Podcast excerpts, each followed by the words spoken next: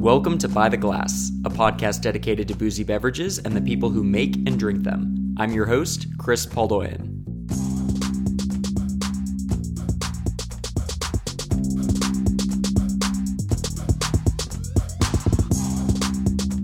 So, one of my favorite parts of working in bars and restaurants is that you get the opportunity to meet with winemakers and importers who visit the market to get face time with wine buyers. Oftentimes, these people come to the market once, twice a year, and you know, ostensibly their job is to sell you wine. But what I always took away from those opportunities was it was the chance to connect with a winemaker, a chance to meet an importer, uh, and one of the people who I always look forward to seeing was Kerith Overstreet of Bruliam Wines. Kareth is not only the winemaker at Bruliam, but she's also the one visiting the market, kissing hands, shaking babies, the whole nine yards. And she speaks with enthusiastic authority about California Pinot Noir, a really popular category that we haven't discussed in depth on the pod. So I gave her a jingle uh, and we caught up just before the freeze last month. I think it's a great conversation. Kerith is a total rock star, and I think you'll love the convo too. So let's jump in. It's been a minute. I'm trying to think when was the last time you were in Houston? I feel like it might have been the time you had cookies for me from Camerata, and I was Oh, supposed yes. to take them home for my kids, and I ate them all in the hotel room before I got home. I I I wouldn't blame you for that. It's always around the rodeo time that you normally come, right? It is, and actually, I know it's been at least, it's probably been two years because I was scheduled to be in Houston for work last year.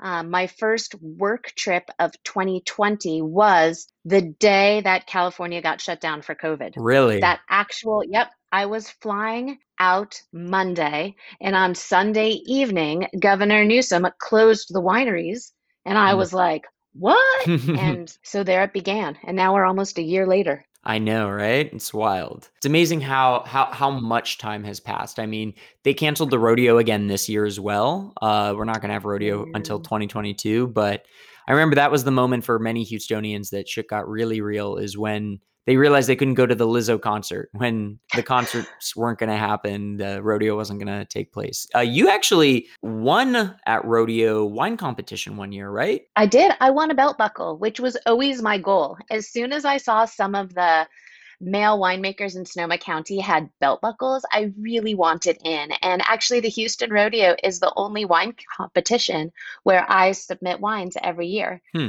Um, and it's funny because my friend Bob Cabral, he has won a saddle. So he was like the top of the top. But that really was never my goal because it's not like you can wear a saddle.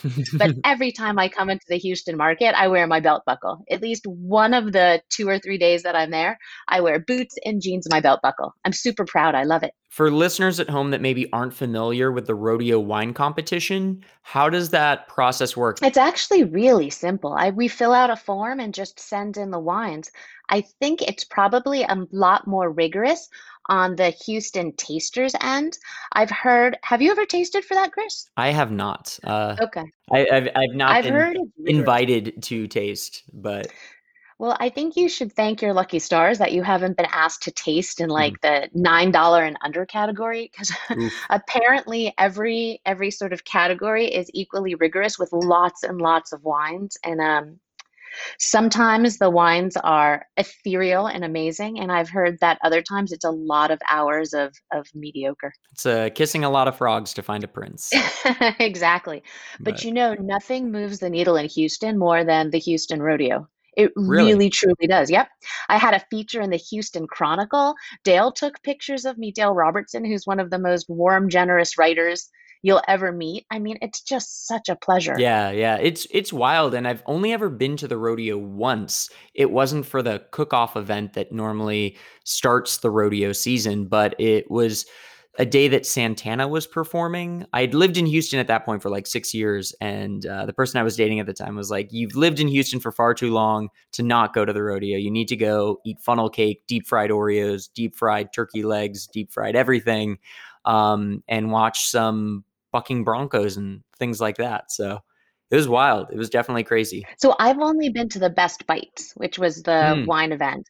But oh my goodness, just seeing all of the boots and all of the shirts and the costumes and the jewelry, I mean, it is just, it's over the top. It's a lot of fun. I've never seen more of those floral silver I think they're called concha necklaces. They're beautiful. A lot of them are Native American hand tooled silver. They look like squash blossom flowers. And I mean, Hmm. they're big, chunky pieces of jewelry, and they're just like these stunning statement pieces. And the boots, oh my goodness. So my boots are black, and they have stitching that's pink to match my barrel racks, and stitching that's turquoise because I like bright colors. All right. But they're nothing compared to some of the crazy, wild, exotic skin boots that you see. My goodness. It's it's crazy. I always say that if I ever move from Texas, before I leave, I'll I'll buy a pair of like uh I think roper boots are the ones that are more useful and more utilitarian. They have less of a heel to them. Right. But yeah, I feel like I need to invest in a pair of boots. They are comfortable actually. So I do wear mine um, when I have wine tasting events. I usually like with a dress because they're just more comfortable than heels if you need to be on your feet for six or seven hours. But yeah, it's most fun to wear them when I'm in Houston. Is your pair leather or what ostrich leather. ostrich leather? No, no, no. They're Cowhide? just plain old cowhide. Like I liked them because they had bright stitching, but they're nothing fancy. I mean, if you have a, you know, 0 to 100 scale of, you know, 100 being crazy ostrich, mine are like a 10. what wine did you submit to the rodeo competition? So I always submit all of the Pinots, and it was the was it the 15 Gaps Crown that won the belt buckle, and the 18 Gaps Crown just got like gold of the gold, double gold. It's like one step below the belt buckle. So I'm super bummed I Mm. didn't get a second belt buckle, but I'm super grateful that the Gaps got double double gold, and I was cautiously optimistic slash surprised that the Houston Rodeo was still uh, gonna be the Best Bites intense crowded event when I got the paperwork in the mail a few weeks ago. And I did submit the wine and ship it, only to find out days later that it had been canceled. Oh no. But I'm not, like I said, I'm not surprised. And you said that's the only uh, kind of competition you send your wine to every year. What what is it about the rodeo other than the potential of winning a belt buckle? Yeah, it was like the belt buckle. It was all about the belt buckle. I wanted a belt buckle about the yeah. I could match all the other guys in Sonoma County who had belt buckles. like the Sagacio guys have them. You know, Bob Cabral has one. I, you know, there's a bunch of people who have them. there might be an easier way for you to get a belt buckle than than winning a wine competition. I bet Yeah, there are places that sell these things. Probably, but not like, you know, it always has like wine themed stuff on it and it's really, really big and it has wine glasses and grapes and and it's another excuse to be in Houston and to eat in Houston. So the best best bites competition. I mean, I pour wine for a little bit, but I spend most of the time tooling around eating buddy everybody else's food. That's awesome. That's super fun. Do you do you find that the people that are signed up to your newsletter, there's a large like Texas contingency? And is there any way to know if those people found you through rodeo or anything else? That's a good question. So, Texas was the first state in which I had distribution outside of California.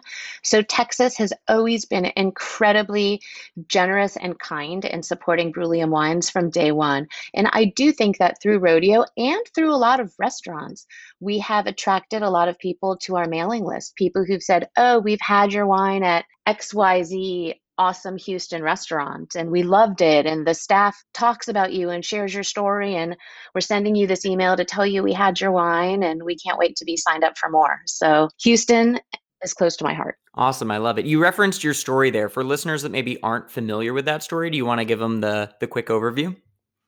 Sure. Um, so winemaking is a second career for me. When I was a kid, my dad always said, you can be whatever you want after medical school.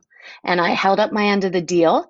Um, I completed medical school. I completed an internship in general surgery, a residency in pathology, followed by two fellowships. And after all of that training and passing my boards, I decided I'd rather be a winemaker. So I went back to UC Davis. I started the winery in 08. I made one barrel of wine that year. That's 25 cases. That pretty much means um, your generous friends will buy most of your wine and you'll be sold out.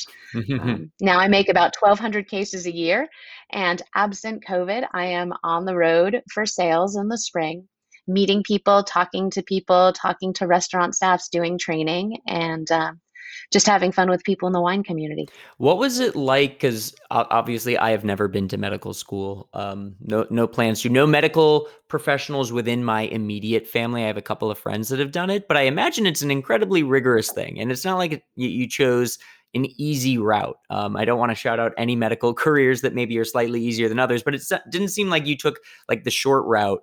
I imagine that you used a lot of very different skills it, at UC Davis than you did in medical school. Was there any overlap there between either of those educational paths or anything like that? That's a good question. I think you'd be surprised how much overlap there is. I mean, anytime something goes wrong with winemaking, it's always organic chemistry secondary to microbiology. So, in other words, you have unwanted critters, unwanted microbes, unwanted yeast or unwanted bacteria that get into the wine and they're eating, metabolizing something in that wine and making a byproduct that doesn't smell good or doesn't taste good. So, having a background in basic science is really helpful for being able to head off those kinds of problems. You certainly don't need an MD to be a winemaker, right? But just any kind of foundation in basic science is really helpful and i'm also i'm good and comfortable at things like yeast biochemistry harvest fermentation chemistry what i'm not so good at is hooking up pumps and i don't drive a forklift which is good I drive a minivan, but not a forklift. That's funny. I gotta imagine most of the people that are doing that UC Davis program, I imagine they're going into that at a much younger age than you probably were when you were doing it, right? I mean, you had already made your way through residency. Um, I imagine a lot of the other people, this is their first career, right? Going to UC Davis, right? Was there much of an age gap between you and the other people in your class? So there was some. So the program that I did at Davis was through the Davis Extension. So it wasn't okay. an undergraduate degree in enology and viticulture. But it took me about two and a half years to get through all of the classes. So of course, UC Davis has their Bachelor of Science program for people who come in as freshmen to UC Davis and go through that program. They also have uh, master's and PhD programs as well on campus, which are tremendous. Sort of at that point, having already had an MD, I didn't really feel like I needed to go back and get a master's degree or, yeah. a, or a PhD on top of that. I felt pretty confident with the amount of science that I would need to be making wine in a non academic setting. Um, so, through the program that I did, there were a mix of people. Um, there were actually a lot of folks who had started working in the winery at the ground up, just as harvest interns or cellar interns, and then they wanted to go on to become winemakers. So they had all of this practical experience that I lacked, but none of the academic background, whereas I had all of the academic background, but not as much practical experience. So it really was really a nice mix of people who had a lot of different skill sets and knowledge. No, for sure. I don't know. You talk about that first barrel of wine that you made, and you had 25 cases. Is it harder to sell 25 cases of wine or 1200 cases of wine? Which one is the bigger challenge? Which one occupies more real estate in your mind as you're trying to move through inventory? I think mm, it's hard to know. You know, with the 25 cases, there's that that fear, you know, of leaping into something new. Like, oh my gosh, I made this thing. I worked so hard for it. I've transitioned careers. What if nobody likes it? What if I can't sell it? And you know, you get all the pity purchases, right? So you get all of your friends who are going to buy it once. Then the issue becomes when the next vintage rolls around, if you made a really crummy product, you're not going to get the pity purchase twice. Yeah. On the other hand, the first time that I had a thousand cases that I bottled, because you know it's you know between you know the rosé and the zin get bottled separately from the pinot and chard so you know the first time i had a thousand cases stacked up i looked up and down those pallets and was like oh expletive i got a lot of stuff to sell that's a lot of bottles 12000 yeah. bottles yeah it's a lot no, it's a lot. It's a it's a lot of wine. And you were talking about, you know, traveling in the market and, you know, doing work withs and, you know, working with on-premise accounts, off-premise accounts, trying to get the wine, you know, into the right places and make sure they're telling the right story. What is the biggest challenge in that side of things? Like Yeah, I'm I've been really lucky in that the people that I've clicked with in restaurants are people with whom I've been able to forge a relationship. And I think when you have that personal connection, it makes it easier for the staff to sell the story in an authentic way. Mm-hmm. You know, I can reel off five or 10 or more buyers in Houston, and I can tell you things about them. You know, like I know that you're a marathon runner. I know that you went to Tufts. You know, I can tell you things about other Somms um, and buyers in the community. You know, when Allison at Houston Wine Merchant got married. You know that Emily also Emily Tolbert. She also um, went to medical school. Friend of the pod. Exactly. Yeah. Steve has two daughters. Steve over at Pappas has two daughters, and you know I know these these things about people because we've had long-standing relationships with them. And i think and you know friendships you know I, I, love going into the market and seeing the same people and their face lights up when i bring them biscotti and i don't know it's just nice. No for sure. I think that is an element that we're I don't know if we're losing it necessarily, but it's certainly a harder thing to cultivate, right? When I don't know if you've done virtual events with anyone here in Houston or how things have worked, but it, it is a challenge to continue to build on those relationships at a time when you can't physically be there tasting the wine with them. Or they might not even be tasting the wine when the new vintage is released, depending on the distributor. Absolutely. So, all of the virtual events that I've done in Houston were for an audience instead of the buyer. Hmm. So, you know, like uh, Mutiny Wine Room mm-hmm. had me do a virtual event. I think it was Mutiny Wine. Yeah, it was Mutiny Wine Room. Yeah, they're in the had Heights. me do Yep, had me do a virtual event for them. And, you know, the challenge with virtual events is bringing warmth and enthusiasm and joy over the computer. And keeping things entertaining. I mean, especially these days, people just want to hear stories. They want to know that you turned on the hose during harvest and you soaked your pants because the hose was turned towards you and it looked like you wet your pants for the mm. entire day. Like, that's what people want to know. They don't want to know what percentage of new oak from which forest in France. They don't care if it's Tronçais or Allier. You know, they just want to be entertained. Yeah, I think that's that's always the challenge with these virtual events is knowing your audience. And normally when you're doing an in-person event, you can see if people's eyes are glazing over, you're losing them, and you don't always have that when you're leading a virtual class. Are there other like big success stories from like virtual events that you've done or things that you've learned leading these meet the winemaker for lack of a better word whatever the events are called. Uh, you know everybody says they want technical winemaking and they want to know about you know oxidation reduction chemistry and yeast biochemistry. So you set all that stuff up and then in reality they just don't. You can tell when people are getting bored and i'm gearing up and the yeast they're budding and it's so exciting and it's the log phase of fermentation and wah wah. Yeah. Again, they just want the stories. Yeah. Now that you know, they, they can tell you they want the technical bits, but they just really want the fun stuff. And the hooks, you know, the hooks that remind them about a specific place or a specific AVA and what makes it special. Nobody is going to remember the daily diurnal temperature variation in the Santa Lucia Highlands. What they're going to remember are the funny quips that I make that the grapes wear sweaters instead of bikinis. Like that's what they're going to remember. What does that mean? Grapes wear sweaters instead of bikinis? So, Santa Lucia Highlands is the first AVA in California that really just stole my heart for domestic Pinot Noir.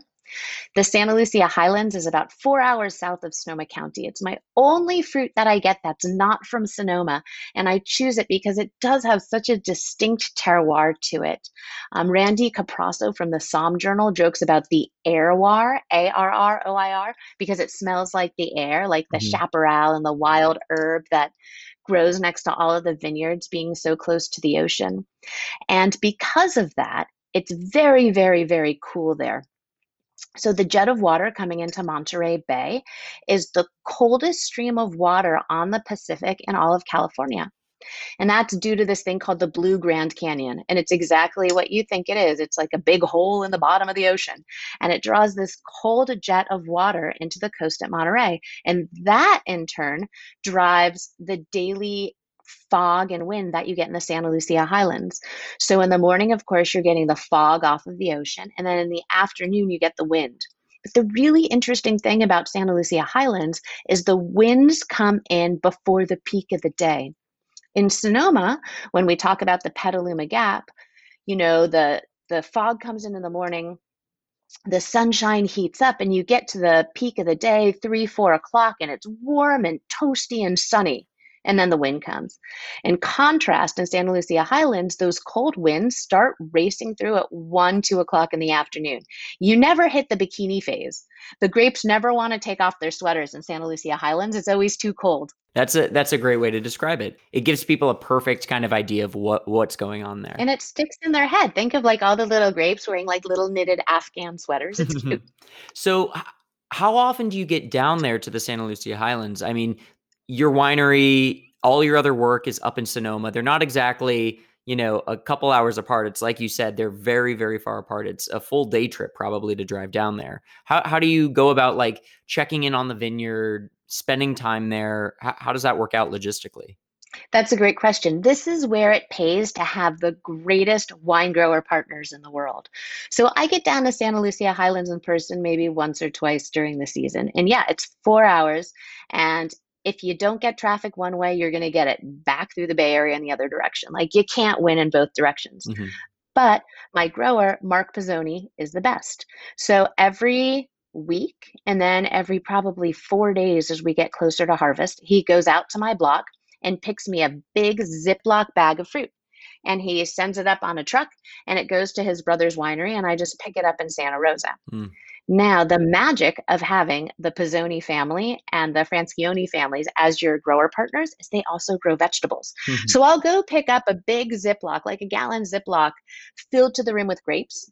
And in addition, I'll also find three cucumbers, four bags of romaine lettuce, and three heads of cauliflower, all mm-hmm. for me to pick up in the same day. It's awesome. That's wild. It's like a BOGO. You get some grapes, get some lettuce, get a little bit of everything.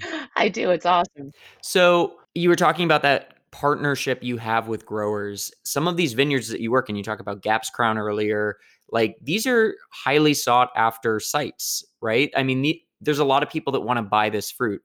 And maybe it's similar, maybe there's some parallels to the relationships you build with buyers in the market, but how do you go about like maintaining those contracts? I don't know if it's like a one year contract, multiple year contract. What's kind of the relationship you have with those growers in that sense? That's a great question. So um, it's very similar to my relationship with buyers in that it's predicated on bribing people with baked goods. um, and that's where it always, always starts. It's the biscotti. Um, it's the biscotti. So um, for the Gaps Crown Vineyard, yeah, I did indeed, I think, bring biscotti way back when. So Gaps was originally owned by CalPERS, um, and then it got sold to Bill Price. Um, and I've been in that vineyard since 2008 um, comfortably. But when it was sold to Bill Price, I was really concerned that I would be kicked out of the vineyard. So, for people who don't know, Gaps Crown is about 130 acres.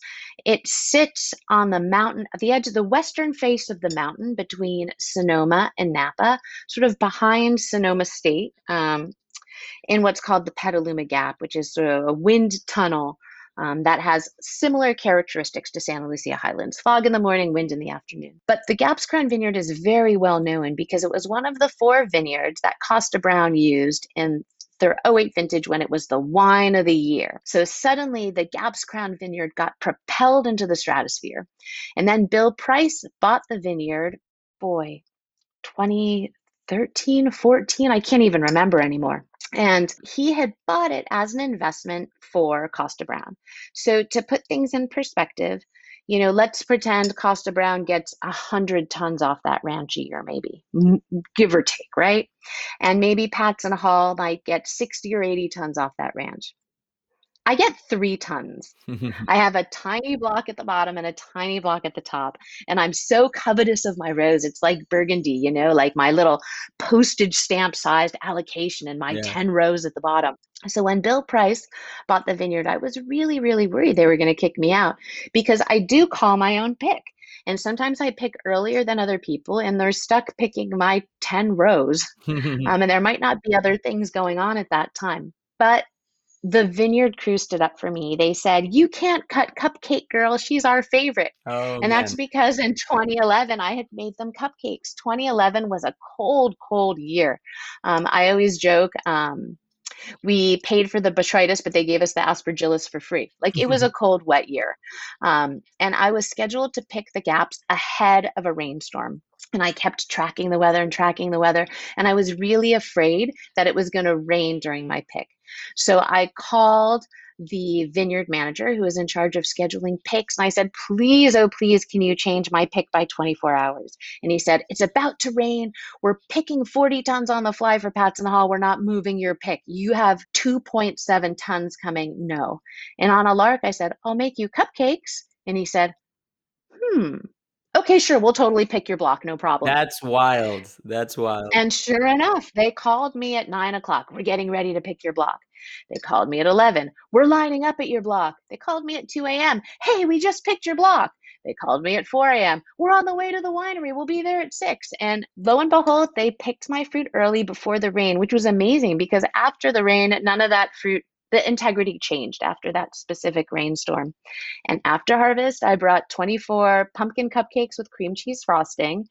I still bring cupcakes and treats to Gap's Crown because my top block is so high in the vineyard, it's block 1C, that I can't get there with the minivan. So every time I want to sample, I rely on the crew to drive me up in the four wheel drive pickup trucks. So that's funny. Um, they went to bat for me, and I'm very grateful to get to play on that playground with the big boys. Pumpkin cupcakes. I mean, people will do crazy things for pumpkin cupcakes. It's the frosting, right? Yeah, the cream cheese. People love a cream cheese cream. frosting. Yeah, it's the cream cheese. Yeah, like frosting. red velvet, right? Like you're not really there for the red velvet. You're there for the cream cheese frosting. Absolutely. Do you have a like secret recipe that you use, or is it? Are you willing to divulge said information? Oh, I will totally divulge. It's the Martha Stewart recipe. If you Google Martha Stewart pumpkin cupcakes online, you'll totally come up with the recipe that I use. Public domain. There we go. So I don't know if you've heard about this new ice cream flavor from Jeni's Ice Cream. Are you familiar with Jeni's Ice Cream?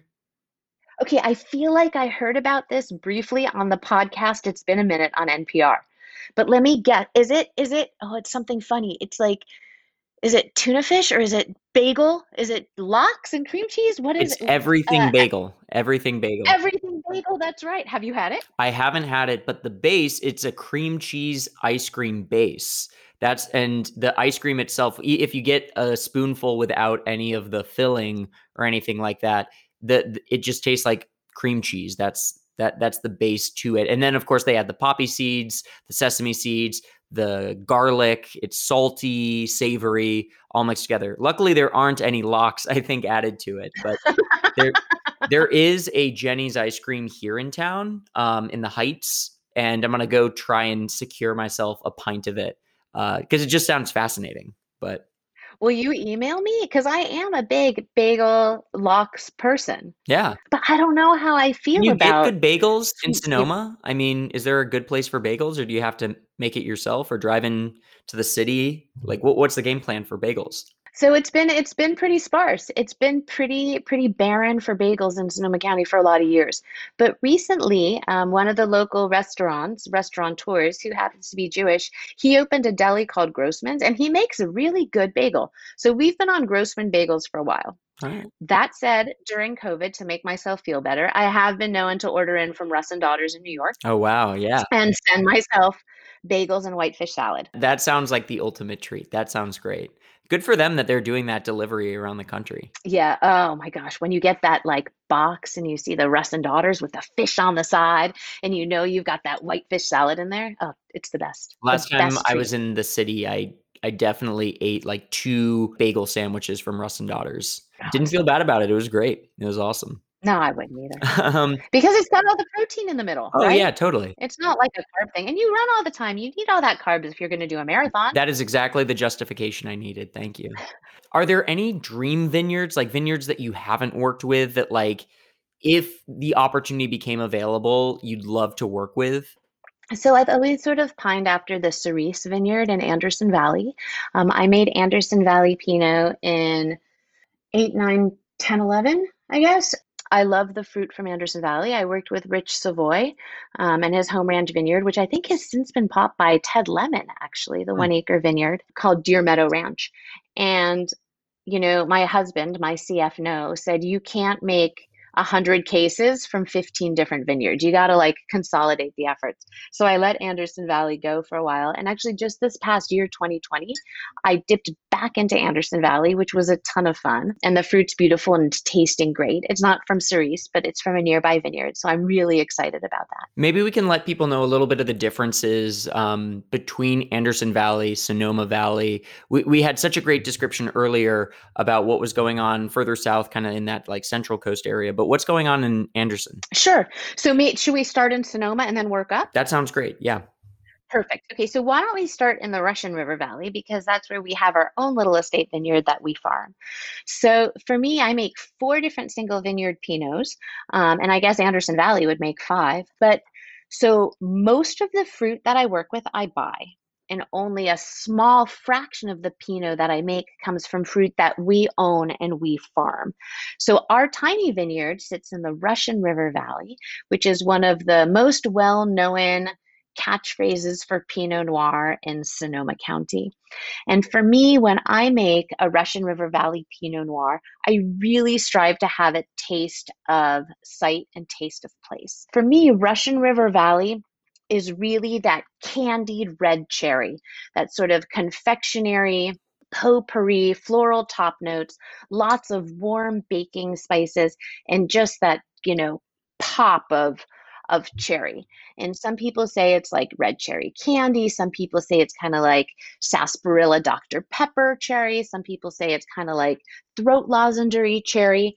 But for me, that really speaks to to place into the Russian River Valley. And we do get some fog in the morning. We're the eastern edge of the Russian River Valley, so we're not getting quite as much coastal fog as some places. But today, for example, in the morning was plenty foggy outside. But it really has a purity of fruit to it, um, sort of an ethereal lightness to it. And it tends to be a very approachable style of wine that's just easy drinking, bright and food friendly. In contrast to the Russian River Valley, I make two Pinots from the Petaluma Gap. And I can tell you that it's got fog in the morning and wind in the afternoon. And you're going to say, oh, it sounds just like Santa Lucia Highlands. and it does, except for, again, the wind doesn't come until four o'clock.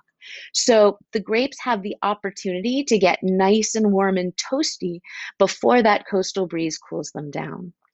So I have two different Pinot Noirs in the Petaluma Gap. The first is the San Giacomo Vineyard on Roberts Road, and that's the first vineyard in that neighborhood. It's got no elevation and it's the furthest west, which means when the fog comes off the ocean, it hits there first and it sits there. And that when the wind comes in the afternoon, it hits there first and dries it up so it's the coolest. Sitting right behind it is the Gaps Crown Vineyard with some elevation. Remember, I talked about needing to take the four wheel drive truck to the top? If you're at the top, you're largely above the fog line. So that block is going to be really toasty and voluptuous and fruit forward in California style. So, for all of those wines, though, having that wind come through has a really critical role. It thickens up the skins and it keeps the grapes nice and cool. So if grapes get too hot, instead of sweating like a person, they respire their malic acid. And all that really means is you're losing acid when it gets hot. And of course, we want to retain acid. It keeps the color bright, it keeps the palate bright, it makes things so that they can be ageable and stay fresh when you open them 10 years later. So you'll find Pinot Noirs from the Petaluma Gap have more palate weight, more structure, and more acidity than you might expect from a grape that actually sits east tucked against the mountains. So if you look at a map, you might think, how can it be cool there? It's on the other side of the freeway. It's tucked against these mountains. But because of that wind, it stays cool and has these really specific characteristics. And it's pretty neat. When they did the boundaries for the Petaluma Gap, they actually used ampelometers. So they had these, you know, the little devices that measure the wind. And if the wind didn't hit a certain threshold, they moved them. So all of the boundaries of this region are literally defined by the wind tunnel and the wind miles per hour. That's wild. Yeah, it's pretty cool. It was pretty cool. And then if you travel north of Sonoma into Mendocino, you'll get to the Anderson Valley, which is a beautiful, narrow throated valley where it's very, very cool. It's almost like the border of where you're going to be able to ripen grapes. And because of that, they have um, a beautiful red fruit character to them. I think that Anderson Valley really does a beautiful job with sort of cranberry, wild strawberry, pomegranate. And often sometimes a little bit lighter bodied i think than the petaluma gap. They're not seeing all that wind. It's definitely cool cool cool. They have warmer days sometimes than we do um, and definitely cooler nights. So they're seeing a big diurnal spread which pinot noir loves and just a different characteristic than we're getting down in sonoma which to me is the fun of pinot noir right? You've got all of these different regions and pinot really tastes like where it's growing so, you know, something you mentioned earlier, right, is that your husband is the one that's kind of trying to keep you in check when it comes to working with new vineyards or anything like that. What's kind of the process? Is it a, a grower coming to you and saying, "Hey, we have access to these really fantastic vineyards"? Like the time frame between deciding you want to work in a new space, make a new cuvee, bottle a particularly new vineyard, um, or get access to a new vineyard. Like how much like forecasting and budgeting and all of that goes into the decision to bring on a new line, bring in a new vineyard designated uh, bottling? So it always comes down to my husband's the CF note to budgeting. Mm-hmm. Um, and I am lucky and grateful to be in vineyards that I love now that are super stable. And in all of the vineyards where I am now, I went and sought the fruit um, early in my winemaking career because I tasted wines from those vineyards and was struck by something special about those wines that drew me to the wine and then therefore drew me to the fruit. Um, as I've become more established as a winemaker, time and time again, I get growers emailing me often telling me they have extra fruit. Am I interested in more vineyards? Am I interested in additional fruit? And I'm always flattered. Um, and my husband will tell you that during harvest, like we set a budget we have a plan and inevitably i'll call him and say like oh my god we can get mm-hmm. three tons from here. Oh my god we can get two tons from there. And uh, for the most part he says no. Um, i always want to make w- more wine because i just like to make wine and i get so excited during harvest yeah. but are there any like constraints in the space that you're in like the winery itself? Do you have is it like there's only so much room there's only so many fermenting tanks there's only so many barrels? Is it that as well or? It's some of that too. So yeah. i'm in a shared winemaking facility. It's a co-op um, and it's run by an engineer with an engineering mind. So we of course have all of the fruit that we anticipate bringing into the winery and the tonnage that we anticipate and he puts everybody onto a spreadsheet. And um, if you're going to run a successful custom crush cooperative facility, you need to have a number of winemakers making a number of kinds of wines from different places because it's not going to work if everybody is bringing in their same 20 to 50 tons in the same two weeks. No, so you sure. can't just have cool climate Pinot people like me. you need some Napa cab people, you need Sonoma cab people, you need cool climate Syrah people, you need Sauvignon Blanc people who are going to start to use and pay for the cost of that press, making white wine really early in the season. Um, so you need to be able to spread everybody out. You need early ripening vineyards like San Giacomo, like the Gaps Crown Vineyard, and then later ripening vineyards like San Giacomo Roberts Road, which is usually two to three weeks for me after gaps. Hmm. And that's enough time to turn over a tank. Um, and so that's what you need to be able to plan out. That said, in clutch years like you know 2020 or when i started making chardonnay sometimes it is a little bit more of a last minute decision. Um, well, but it works out for the best. I'm sure there's also an element of like i don't know if there is a lot of camaraderie or collaboration if you have winemakers with totally different backgrounds working with different varieties um, all in one space like that. I imagine there are probably moments where, you know, it's a little tight quarters, but I'm sure oftentimes there's the ability to connect and collaborate with really interesting people. Oh, absolutely. Especially during harvest when you're running around like crazy and you're stressed and you're wondering, am I making the right decision? Because the most important decision is when you pick the fruit, right? Once it's off the vine, it can't go back. so you're always tasting and monitoring. And I'm lucky to be in a facility where I'm comfortable sharing samples. I'll say, Joe, Ashley, you know, will you taste this juice? What do you think? I mean, I think it tastes great. And they're like, oh, it's still kind of sour. Really? I'm like, mm. oh, hmm. Guess I'm just getting excited. I guess we have to give it another week. That's funny. You know, the other thing that I'm thinking about is these different you know vineyard designated bottlings that you have are, are you getting feedback from your distributors in the market which wines are doing what in the market and all that stuff i get some of that um, you know and it's really it's market dependent mm-hmm. you know like in houston i'm with a really small distributor. I love them. I'm with dionysus imports and they do a lot of um, rhone stuff a lot of european wines and as you know with rhone comes savory and garrigue.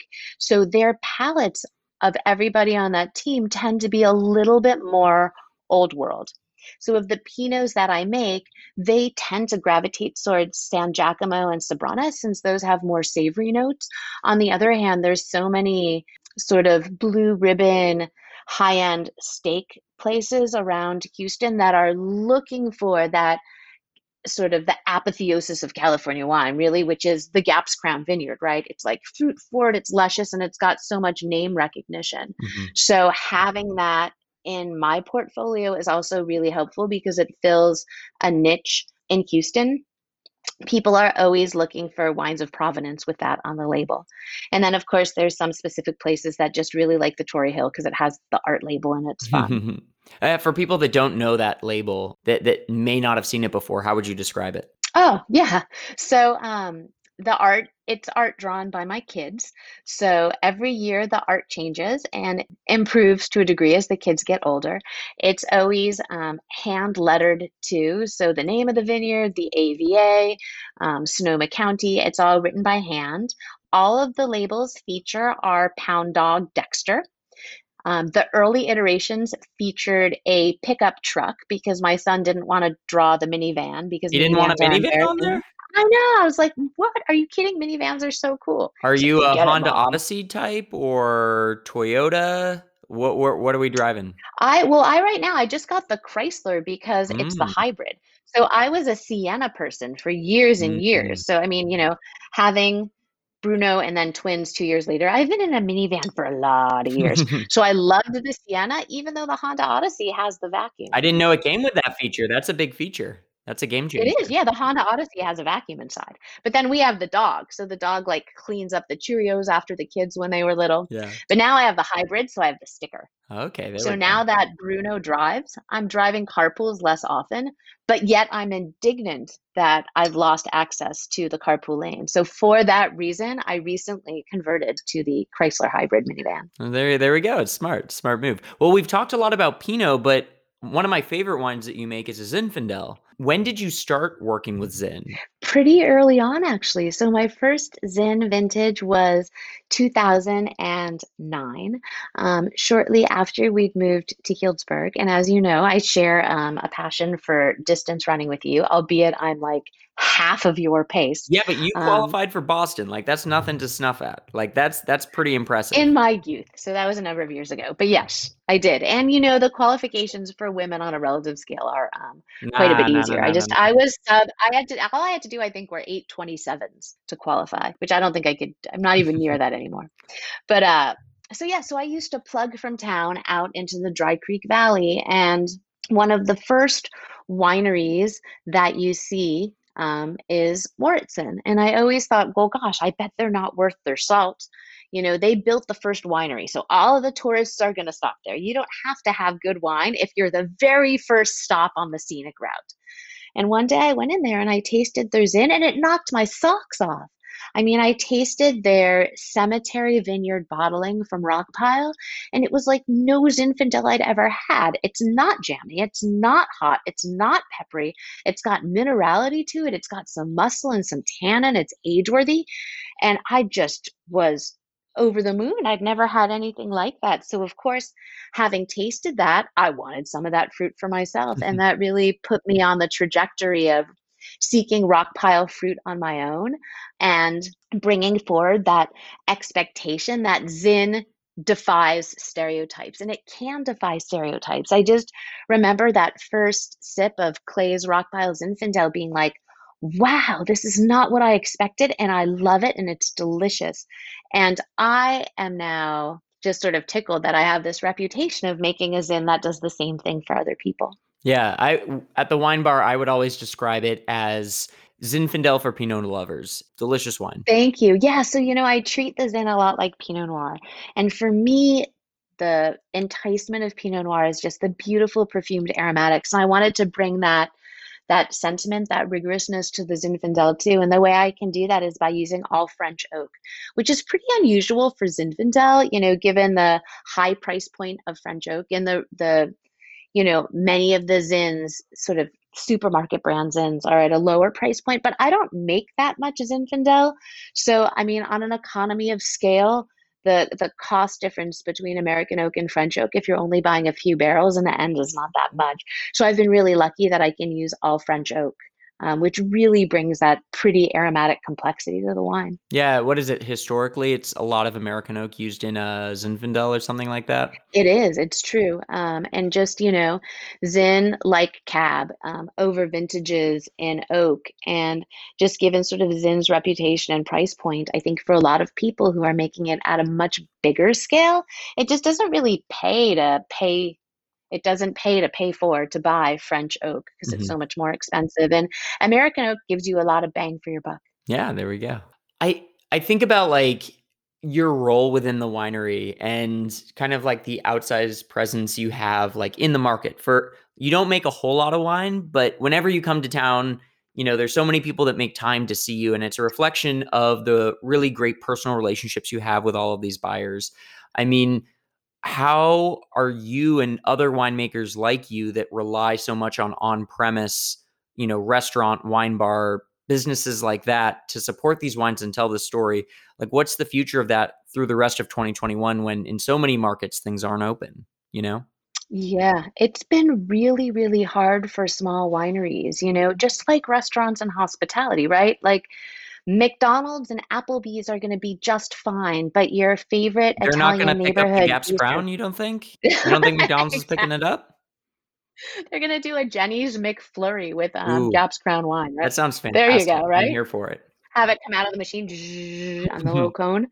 Um, but you know it's all those your favorite neighborhood restaurants the white tablecloth independently owned you know james beard fine dining those are the places that pick up my wine and those are the places that are really in dire straits with covid and it's been really hard um, for wineries and obviously for restaurants too you know i don't want to sound like a sob story, but you know, we've always relied much more heavily with on-premise than in retail because it's the staff of a restaurant who has the time to share your story. When a couple or group of friends sit down at a restaurant and they say, "Oh, tell me some what wine should we have? Can you suggest one of these Pinots? And when the staff says, oh, you know, Kerith, she's super fun. She comes in and she does a tasting with us and she tells us all about it. And her kids drew this label and she brought me olive oil. That's what sells the wine. And having lost that has been really hard. So, for people who don't know, there's sort of two pillars of wine sales the wholesale side, which we call three tier, and then the direct to consumer side, where you say you sign up on my website, you buy wine from me, and we ship it to you in the mail. And we had relied very heavily on the three tier side, and we lost that entire pillar, and it has not come back yet. Um, so that's hard. So I would say to people if you love small wineries, wherever they are, whether it's in California, Oregon, Washington, Virginia, the banana belt of Colorado, buy wines from those small wineries um, and support your neighborhood restaurants. I love it. Kerith, thank you so much for your time. If people want to learn Chris. more about the winery or about you, where can they find you on social media or the interwebs? Awesome. Thank you. So we have a website. It's www.bruliamwines.com. You can find us on Instagram at Bruliam Wines, Twitter at Bruliam Wines, what am I missing? We have Facebook. It's also um, at Bruliam Wines. So please reach out um, and say hello if you're in the Sonoma area because we're newly re re reopened for outdoor tastings. Re re um, reopened. Exactly, yeah. just like you guys. Um, yeah. Or say hello on social media because I would love it. And thank you again for hosting me today, Chris. It's been a pleasure. Oh, so much fun. It was so good seeing you. It was an excuse to just catch up and chat and hear how you're doing. Yes. So cool. Thanks again. Thank you that is our episode. Thank you so much for listening to both me and Kerith talk about Pinot Noir and Zinfandel in California. You can stream every episode of By the Glass ever recorded on Spotify, Apple, Google Play, Stitcher, Audible, wherever you stream your audio content, you can find these episodes. Uh, so go back through, listen to some of them. It's crazy that we're coming up on the one year mark of the pandemic. This time last year, I was in Japan, and in a couple of weeks, it'll have been the start of me recording these episodes. So I really appreciate those of you that have stuck around since the start, and for those of you that have joined a little later on, um, you could do me a big solid by slapping a five star review on Apple Podcasts. Um, writing a review actually really helps more people find the show. So if you could just take a quick minute to go do that, I would very much appreciate it. All right, cool. I'll talk to you soon. Bye.